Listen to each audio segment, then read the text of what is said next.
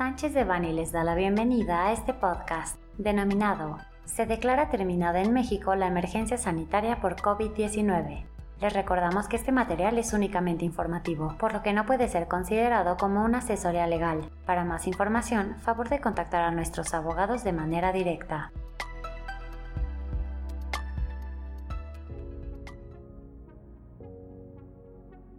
El 30 de enero de 2020, la Organización Mundial de la Salud declaró que el brote del virus SARS-CoV-2 constituía una emergencia de salud pública de importancia internacional por la capacidad de contagio y esparcimiento del virus siendo que el 11 de marzo del mismo año dicho brote fue considerado una pandemia derivada del incremento exponencial en el número de casos existentes en ese momento en diversos países.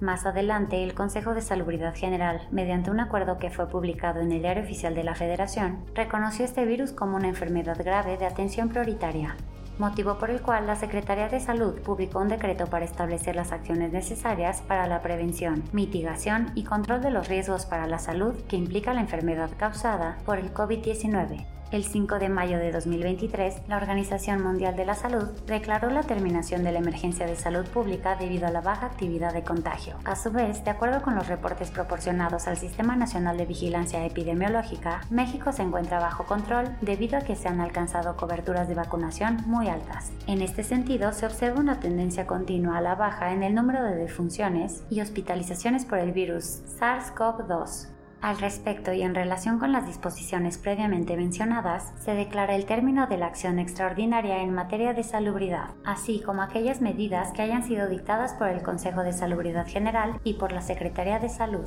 Para conocer a detalle las acciones extraordinarias en materia de salubridad que seguirán siendo no aplicables, así como aquellas medidas dictadas por el Consejo de Salubridad General y por la Secretaría de Salud a las que ya no estaremos sujetos y los beneficios que se desprenden de ello, Sánchez de Bani cuenta con un equipo de expertos que pueden asesorarte en el día a día para disminuir riesgos y prevenir contingencias por incumplimientos a la ley.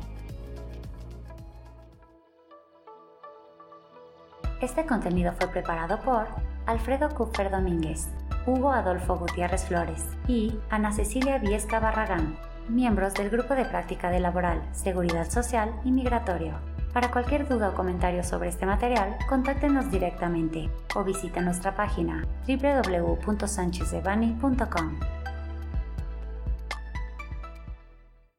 Salvo especificación en contrario, los usuarios del presente podcast podrán guardar y utilizar la información aquí contenida únicamente para uso educativo, personal y no comercial. Por lo tanto, queda prohibida su reproducción para cualquier otro medio, incluyendo pero sin limitar, el copiar, retransmitir o editar sin el previo consentimiento de Sánchez de Bani S. Berry,